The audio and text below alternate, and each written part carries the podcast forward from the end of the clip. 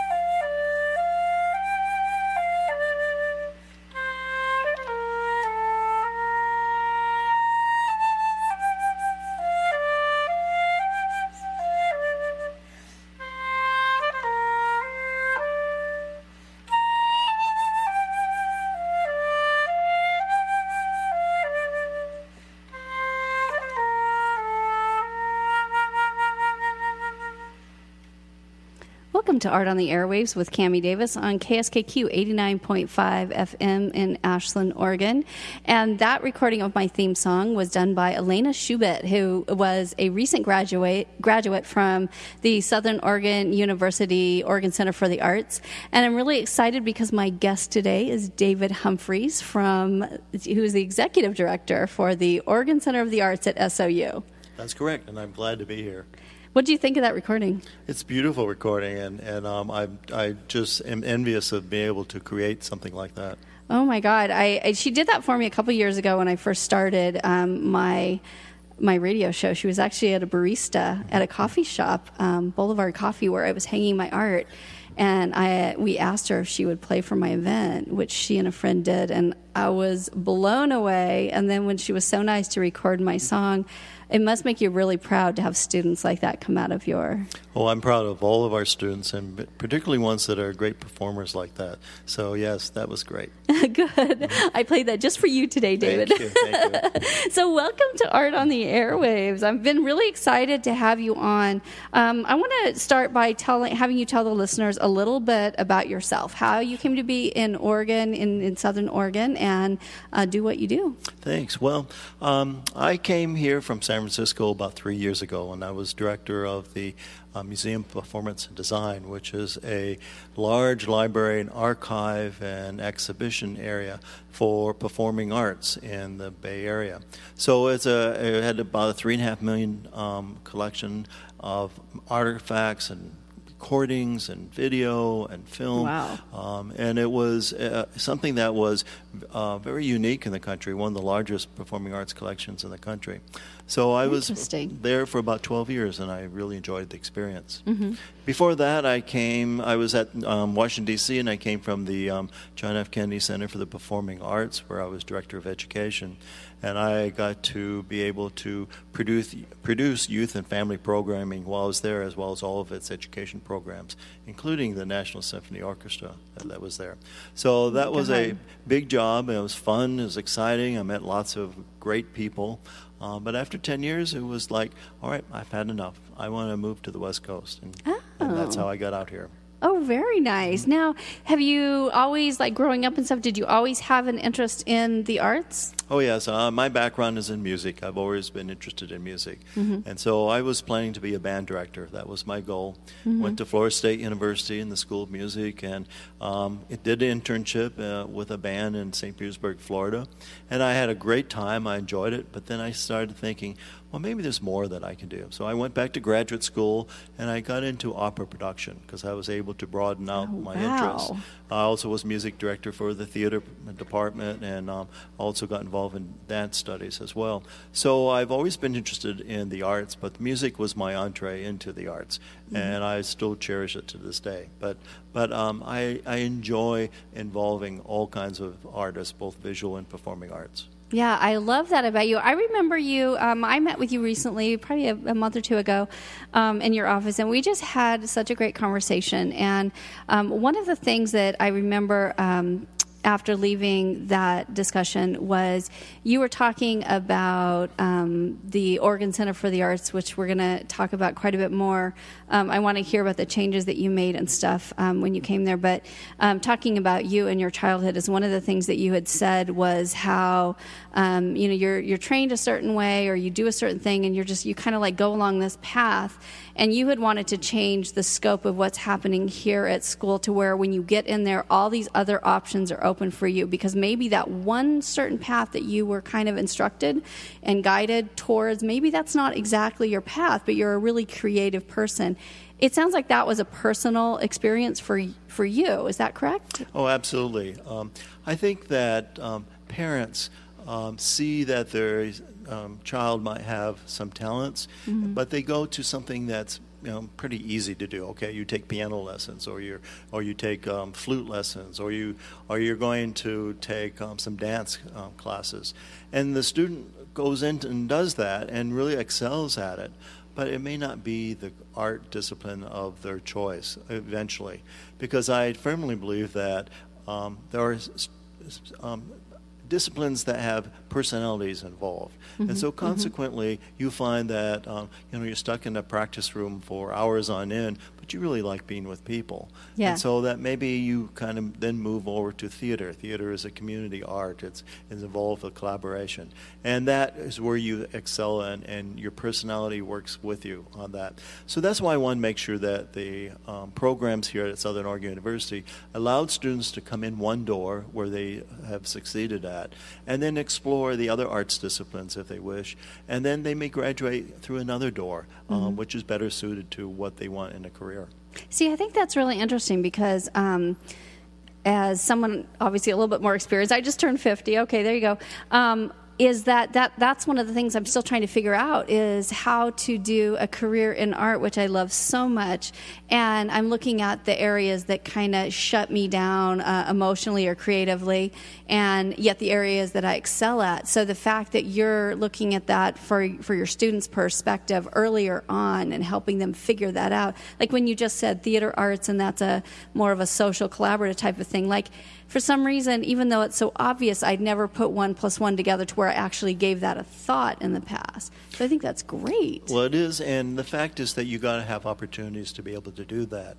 And uh, I know many schools across the country they have fantastic arts programs. They have great schools of music, great theater programs, great um, art programs.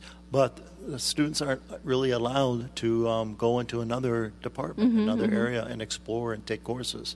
I know when I was studying music, uh, I was interested in theater, so I wandered over to the theater department and and um, volunteered to do lighting for a show, and then um, became involved with theater programs. But I remember a music professor saying to me, "Well, you're going to have to choose between music and theater." And I said to myself, "No, I'm not going to choose between them. I'm going to do both." Yeah. So that's really cool. So I don't know um, how closely you follow what I do, but um, recently I really started doing these music art collaborations. And um, basically it was because I do always paint to music, and it was kind of showcasing that. So I started doing paintings to the local musicians' um, songs and creating videos and stuff from it, and kind of showing um, that way that um, one discipline affects the other.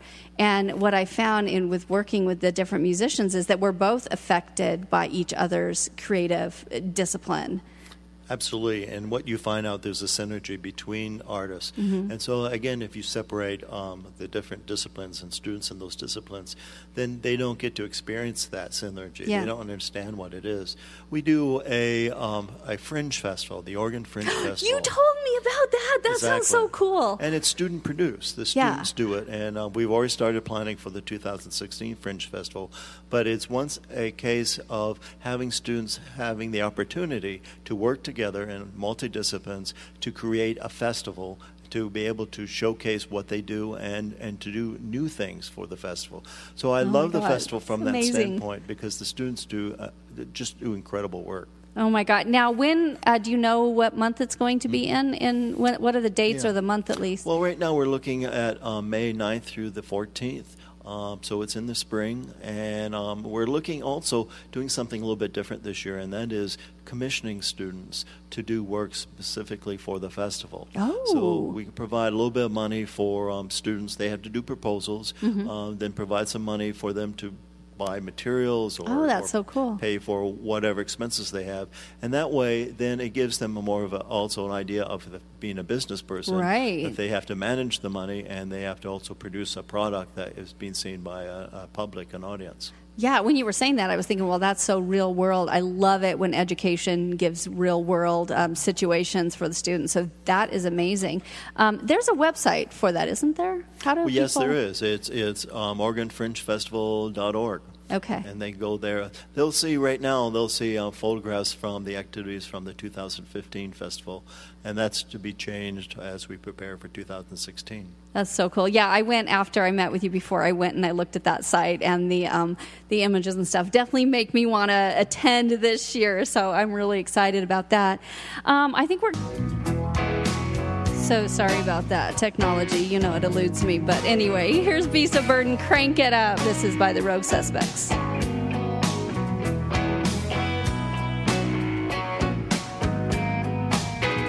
phone number to call. The phone number. Yeah, I do need that. Thank goodness for David Humphreys being in the studio. It's 541 482 3999. Give me a call.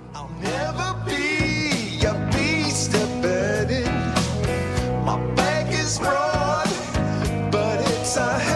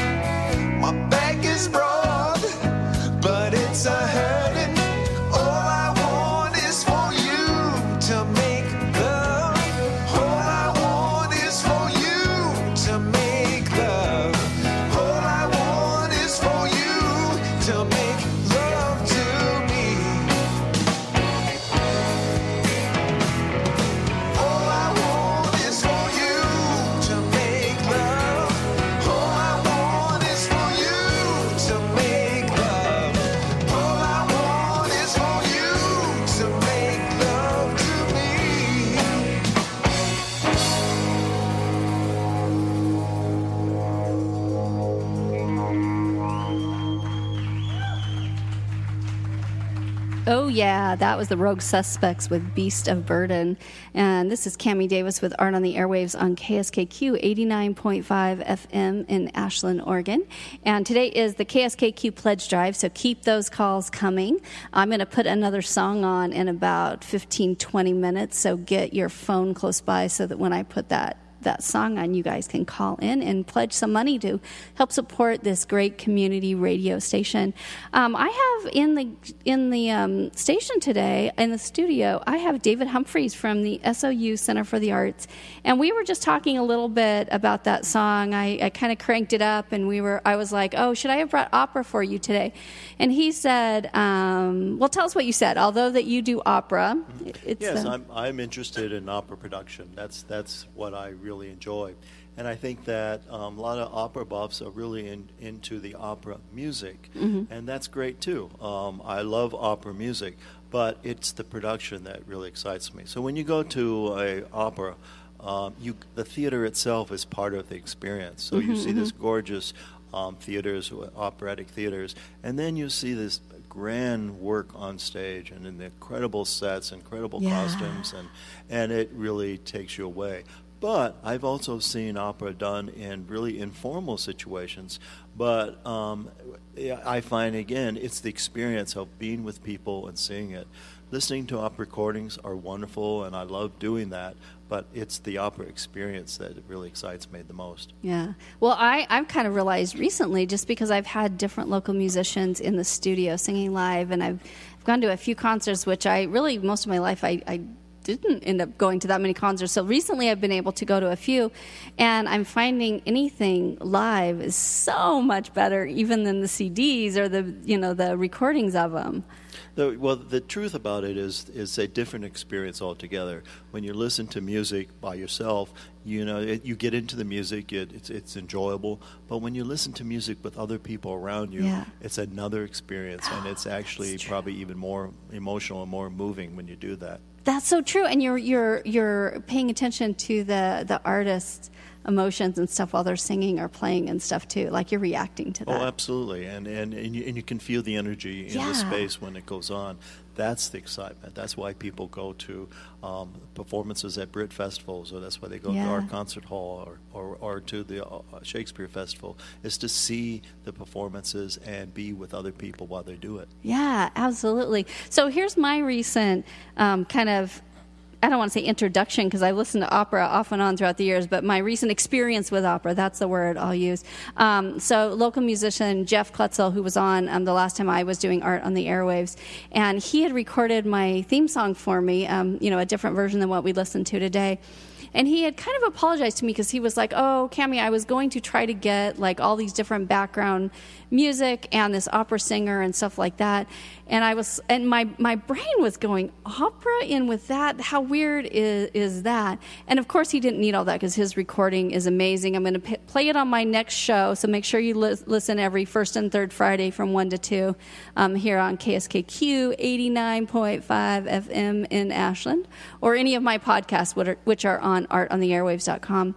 Um, but anyway, he made a mix CD for me, David. And one of the songs, I'm, I'm listening to the song, and it was um, a person singing whose um, voice was kind of similar to Jeff's, which is very, to me, I would call it temperate. I don't know if that's the right word, but it's very easy to listen to. It's just a very enjoyable, you know, voice that you can listen to, like, you know, singing for a while. Anyway, they're singing along in the song, and all of a sudden, this opera singer comes on in the background with this la, you know, this really high voice, and it was just like I, I, st- I was painting, and I stopped. I was like, what just happened? And but it was amazing. It was the contrast of that.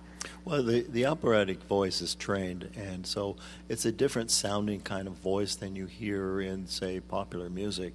Um, not that some of those are not trained either, but mm-hmm, the mm-hmm. fact is that opera singers are trained from a, a, a fairly um, early age to be operatic singers. It has to do with breath control, has to be able capacity, and also just innate natural qualities that allow them to do it plus the talent Interesting. to be able to be able to perform.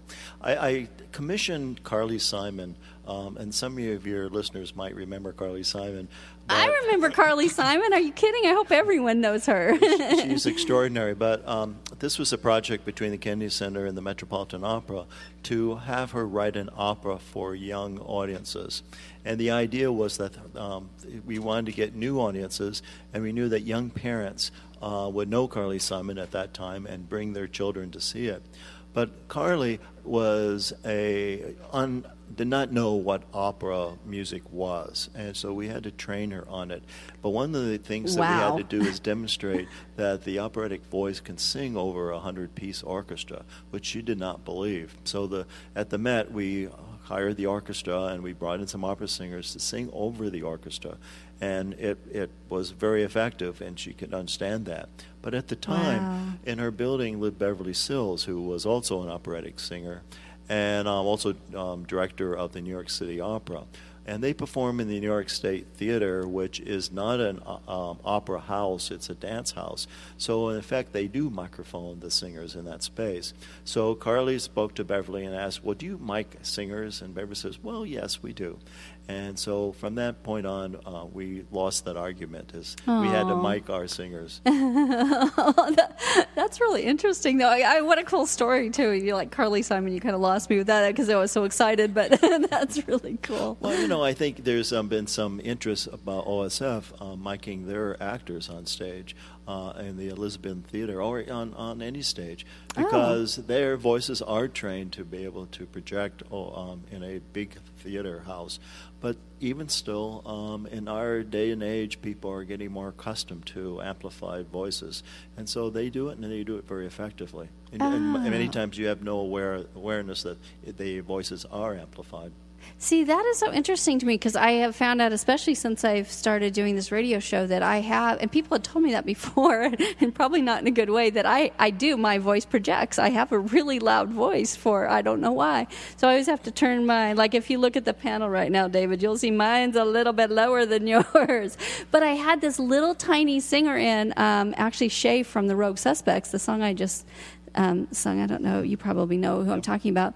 Um, Shay was in here singing, um, and she started singing a cappella, and I had to turn it way down. She was this little tiny thing, and her voice just projected. It was so amazingly beautiful. Again, it's training and it's being able to do it so that you don't hurt your voice while you sing, um, and that's that's really important. So that's why we have students who come to the university to study music and voice, so that they can train their voices to be able to project without hurting them. Oh, wow. I bet that would make a difference. See, not being musical, I don't think about all these things. So let's talk about when you moved here three years ago um, to be the executive director for the Oregon Center for the Arts. Um, I moved here, it's been four and a half years now. And one of the things I remember when I was talking to some um, younger students who had gone to school there, um, was them talking about how they had not taken any um, business classes, so they really didn't enter the world knowing much about um, the business side of art. And I've been very impressed that that's one of the changes that you have made. So, can we talk about that a little Sure. bit?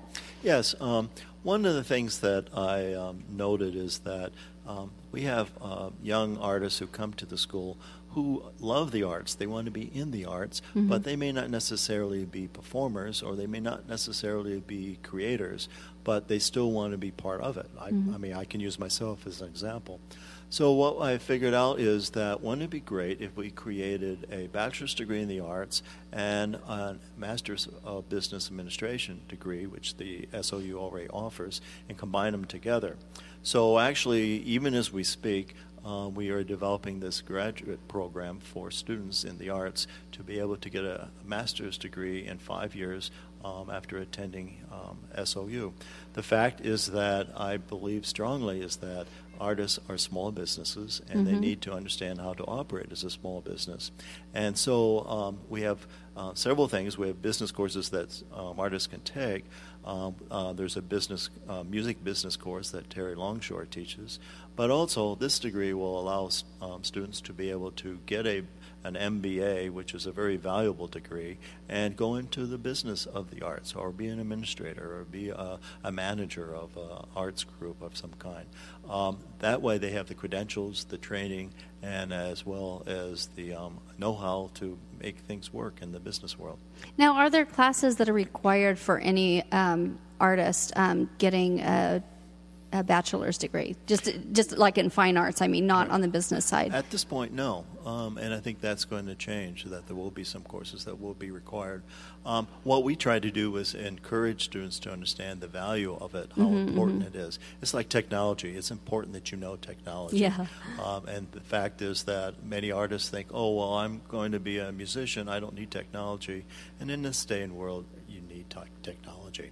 Yeah. So the fact is that we encourage artists and advise them to take technology, to take business courses, so that they can be uh, prepared for today's world um, and being an artist in that world. I think that's really cool, and and I'm so glad that you've made that change at SOU. Um, that's my radio show is meant to be uh, focused on art and the business of art, and it's basically because I went my whole life just you know dreaming of being an artist, and when I finally decided to focus on that like six years ago that business side is everything. You can't in today's world. People don't just come and find you and you know put your art in galleries, and it doesn't just happen. That's not how it happens. There's so much competition, and and um, competition for attention, and in anything you do, that I I personally think it's really important to focus maybe equal attention on the business side as well as the art. Absolutely, and I think what it is is that uh, it's it's being able to inform students of the importance of it, but also demonstrate that as well. I think if you can show that more that you know about business and be able to operate as a business, the more successful you will be. Mm-hmm. And and I think we all have learned it after we've graduated from programs and Right. realized, oh my gosh, I have to uh, read an accounting sheet. Yeah. Uh, it's it's important. Yeah, I was lucky that I ended up. At first, I went to school for fine art, and then um, when I actually got my degree, it was for interior interior design, and um, so we did have some business classes in there. And I think even though, um, you know, I don't know how much of it I'm actually using, but it, it at least it. I think I actually am, but it, it put the um, idea in my head. Like I knew that this was a part that I needed to look at, and so it, it did come from my initial education. Um, let's talk about how did you make what changes exactly did you make to SOU, getting it from all these individual departments um, on the art side to one cohesive unit. Well, I was asked to come here to be um, director of performing arts, which at that time included music and theater.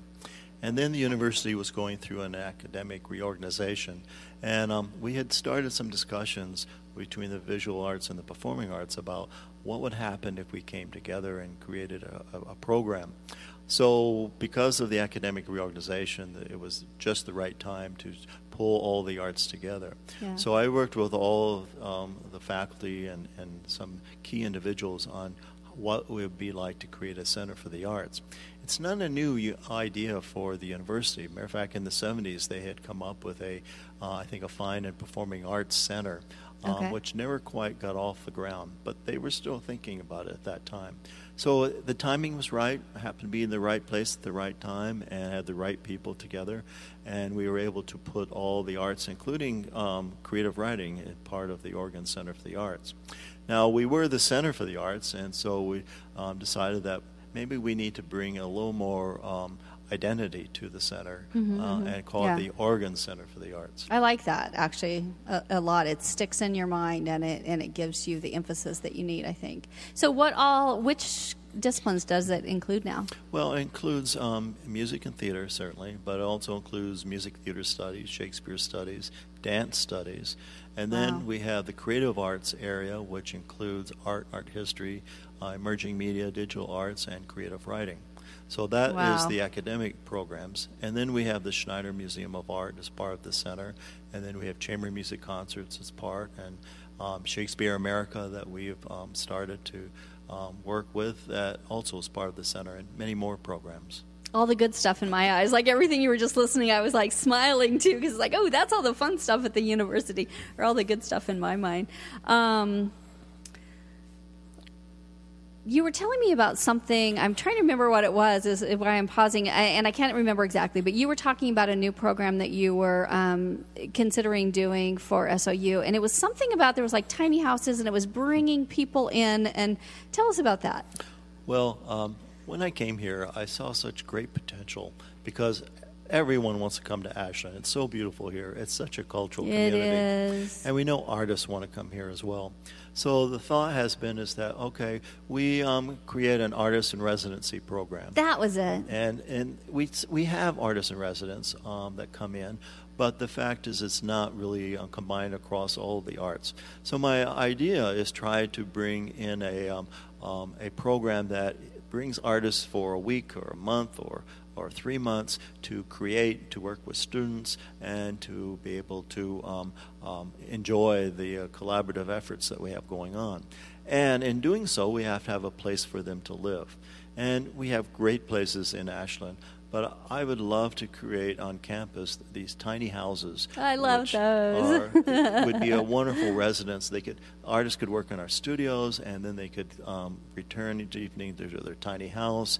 Um, and I like to have them um, together so that artists in the evening could collaborate. Mm-hmm. And um, we're looking at the sustainability center. They're building a gorgeous pavilion, and it'll be the perfect place for um, uh, presentations. And we're thinking, well, it'd be nice to put a couple tiny houses around the pavilion, and it'd be a, a great arts and culture community. So wait, so you have a sustainability thing at SOU? Yes, program? the Sustainability Center. Well, I, I think was that. began last year. Um, it's been very successful. It's student um, run mostly, um, and the fact is that uh, it's, it's, something that's very important to the university. Um, so they, we, they have gardens that they grow vegetables, and then they sell the vegetables to the student, faculty, and staff. Oh my gosh! And uh, it's been very, very successful, and they've um, grown significantly with it. I love that. I took um, a year of sustainable design classes when I was going to college for interior design. I was, back then, I was so intrigued by the idea of tiny homes because that was kind of how I actually grew up. My parents were hippies. And, um, you know, and then I did the American thing and tried to, you know, have the, the middle class lifestyle with the, the house and everything. And, and then I just worked all the time to pay the bills. And at some point I went, oh my gosh, I want a simpler way of life where I can be an artist. So I think that's so cool that, that the university has something like that, and you're thinking about like incorporating that in the program that you're um, the artist in residency. Um, school just started again for this year. School did start, and started off with a bang because we began the year with the Lunacy Theater Festival, which Oh, wh- was created. what? what? What is this? I, Well, the Lunacy Theater Festival is a theater festival that focuses on theater movement, mime, circus movement, um, Oh. and, and and great comedy. Oh, so And cool. So we ran about five nights and uh, of this festival itself, and then we had the Oregon um, Arts Summit here in Ashland, which we were very proud of, and we did some events with that at the Schneider Museum of Art. And then um, last week was the um, Oregon Art Education Association that met here on campus, and it brought in about 200 teachers from across art teachers from across the state. So we've been very, very busy at the beginning of this year. Slightly. um, we were talking a little bit about the Oregon Arts Summit. Um, I want to talk about that a little bit more, as well as a survey that you had given me uh, when you and I were chatting in your office a few months ago that I found really interesting. But I also want to give callers a chance to call in and pledge funds for KSKQ. So I'm going to send us to our next song. It is by um, Lauren Shera, who is a musician from Nashville, but I saw her locally. It was at, I think it's called the Rogue Theater in Grants Pass. That was the first time I'd been there, by the way. That was. That was a great venue to watch musicians live. That's great, but but what number should people call? Thank you for reminding me, David. You're amazing in that way. um, so please give us a call at 541 482 3999. What is that again? 541 482 3999. I think I have a new co host. I really need one too. So give us a call at that number and pledge your support for KSKQ.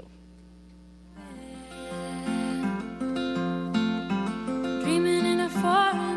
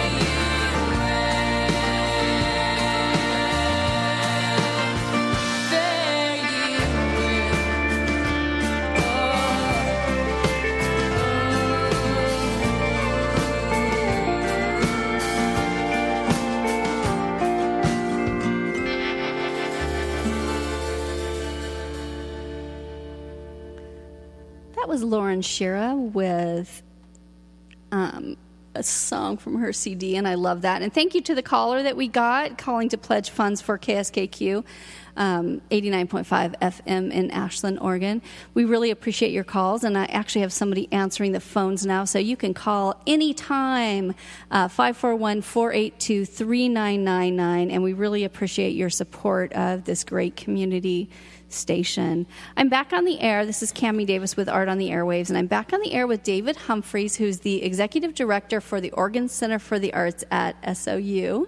And um, we're going to talk just a little bit about a survey that that um, David gave me when I spoke with him recently. Um, do you remember who this is by, David? Well, it was done by a public relations firm in Portland, Oregon, mm-hmm. uh, that is working with um, uh, the, the, state, um, well, I should say, Arts Commission on trying to develop a new framework for talking about arts the, two of the things that jumped out at, on at me when I read through it that I found um, really interesting. So I want to quickly touch on both of those because I think for the artists um, and entrepreneurs who are listening, I think this type of information is valuable as far as what uh, connects people, what makes them connect. Um, one of the things was that it says um, creative expression is a more engaging and powerful frame than arts and culture for most audiences because it brings more people into a conversation about arts and culture. Let's talk about that a little bit because I think you and I kind of connect in that way of. Um, what was the phrase that you used? It wasn't snobbish, but there's there's a certain perception when you use the word culture. People are afraid of it. Yes, they are. Um, people, when you use the words arts and culture, they think this is for the um, uh, upper class or for the people who have lots of money or or it's it's uppity. But the fact is, is that everyone's involved in the arts, everyone. Mm-hmm. And because we use the words arts and culture, they don't seem to identify with that. So what's happening is that um, the arts across the country are trying to change the um, the framework on how you talk about the arts. So um, artistic engagement, um, creativity engagement is really important. Everyone does something artistic, and mm-hmm. they're involved in one way or another with their children, particularly, or um, for their own enjoyment. You know, video games are artistic engagement. I mean, you're looking at them, you're seeing the, the design work that's in them. Um, it goes on and on and on. So, what we're trying to do is change the framework of how people think about the arts and not use the words arts and culture so much, but look at engagement and how people have creative expression and what they do. Did you guys hear that? I had the executive director for the Oregon Center for the Arts at SOU talking about video games and how that is part of arts and culture. And that just made me incredibly happy because I feel that way really strongly. Um, I think that the arts are for everyone, and the more ways that you can engage people to where I think people are di- interested in different sides. Like I had my tattoo artist came on recently. That is art. People were like, "What? Uh, huh?" And it's like, no, it's whatever inspires you. Absolutely. You know, I, I think if you look at the big rigs of trucks and they have design work on them, yeah. it's really done just for that particular driver. That's art. Yeah. Um, and it can be tattoos, that's art. Yeah. It can be anything that is creative expression. A story I like to tell is that about a year after I um, 9/11 happened, I was in New York and at the Museum of um, New York, and wow. they had an exhibit of the artifacts that people left behind um, expressing their sorrow and emotional oh, distraught. Wow. And as I walked through it, I looked at all this poetry, all the designs, the drawings, the uh, the sculpture pieces uh, that people did, and it was pretty crude. And the fact is that people reached for whatever technique they had to create art. They didn't realize it was art because it was expressing their emotions. And it really said to me as a, a as an advocate for arts education is that if we can give people more tools to be able to express themselves through arts, they're able to then uh, express their feelings and be able to um, really pledge out their, their desires for arts and, and how it can express themselves. So we need to find ways to um, provide those tools. And I think um, by changing the, the discussion, the framework of what arts is, is one way to do it. Arts doesn't mean going to the opera, or arts doesn't mean going to the Metropolitan Museum of Art. What it means is creative expression, what you do yourself, and how it, it affects you. Design is in your life every day, everything you do. Um, good design is something that we all recognize. So that's why I'm really uh, trying to advocate for this. Wow, that just uh, sometimes when, when someone will be in my uh, in the studio here and they'll sing a song and it's amazing and, and I just react to it. And I just felt that way when, when David was talking. Like I, I felt like emotional, like I get like a little like lump in my throat type of thing. But um, I just like that was such a great visual image actually of the nine one. Like I, I could feel like I was there with you when you were saying it, and I think that's just so true. And I hope more and more people kind of uh, pay attention to that, um, to what he was saying. I have people who will comment on, "Oh, I love art," and then they'll they'll look at me and realize I'm an artist, and they'll kind of start apologizing, like, "Oh, I don't really know what to say or what I feel or whatever." And you know, like David was saying, it it is about connecting emotionally and and Well, a lot of times artists uh, mystifies arts, and they make they make it um, so um, that people don't have a- easy access to it. But most artists try to do the Yeah. exact opposite. Yeah. And so that's the fact is that um, it's being able to talk about the arts and, and again show how it's in everyone's life. Yeah, I love that. Um, the other thing from that survey survey that jumped out at me, I want to have a chance to talk about upcoming events at um, SOU, but um, let's really quickly talk a little bit about this. Was uh, you and you and I spoke about this in your office? Was about connection. Um, when I'm working on art events, it's how do you draw people to them? And you had said something about the findings in the survey were that what brings people to events are when they are there with family or friends and there's a connection they're able to enjoy something together so you can get people to events by making it something that they want to go and hang out with their friends and family rather than just oh go look at the art Absolutely. Again, I, I think this goes back to what we were saying earlier is that it's the experience of, of enjoying something with people that you know and, and love and care about. So that's why you should go to um, events with friends so that it's a social experience. You know, having food and drink as part of the experience is, is pretty wonderful. So it is a part of our lives. One of the best experiences I had was in Brooklyn, uh, New York, which was an opera. that was done in the church hall in Brooklyn. And people brought in their picnic lunches and they had the best cannolis I've ever eaten. and it was, it was a very informal um, atmosphere. But it was some of the best opera because New York has great singers and they were being able to do, enjoy themselves socially as well as hearing great art. Oh my god, I love that, and that's funny you mentioned the cannolis because I often find when I go to um, to events, like if I go to a winery and listen to a local musician, it's like you end up you remember like this certain wine that was so good or or whatever, but you're so influenced by the music and if there's art on the walls and the time that you spend with friends, and it all kind of collides in your mind to where you remember the cannolis Well, that's what's so and wonderful. everything else. Wonderful about being here in Ashland and the Rogue Valley is we have great wine, we have great food, and we're great arts and I culture. know, we have So it all. It's all here. Yeah, we do. Let's talk about, we've got about, I don't know, six or seven minutes left. Let's talk about what the Oregon Center for the Arts at SOU, what's upcoming for you Well, guys. what's going on right now at the Schneider Museum of Art is Breaking Patterns, which is a contemporary art of several artists from New York and, in Oregon too, um, which is an extraordinary um, exhibition, and I really encourage people to see it. I need to get there. What, when's it running to? It Until- runs it runs into the end of this term, so that will be in December. Okay. So it's open. Um, also, we have the Tutunov uh, piano series that's coming up. That's really popular, and um, the first one comes up on the 30th of October with Andreas Klein. Uh, I encourage people to come to that. Wh- Where? T- tell me about this because I actually, for some reason, I, t- I try to keep up on things happening in the area, but it, it is hard to get that information and really know what's happening and where. Tell us, like, if I wanted to go to that, what do I need to do? Well, what you can do is go to the Oregon Center for the Arts website, which Okay. is oca.sou.edu, Okay. and go to the events page, and there's a listing of all the events that are going on here.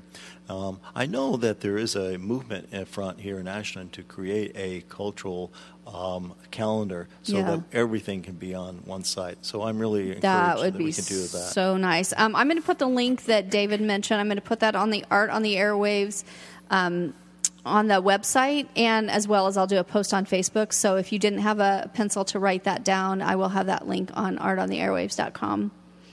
So also we have coming up is um, some of our student concerts and events, the percussion ensemble and the choral ensemble. This weekend we're having the um, high school honor choir that we produce each year. Um, that's on Sunday, and it's always a wonderful concert. So there's a lot of concerts going on, exhibitions, and then theater comes up um, in November, and we're doing the Seagull, and then we're doing something called Caliban's Dreams.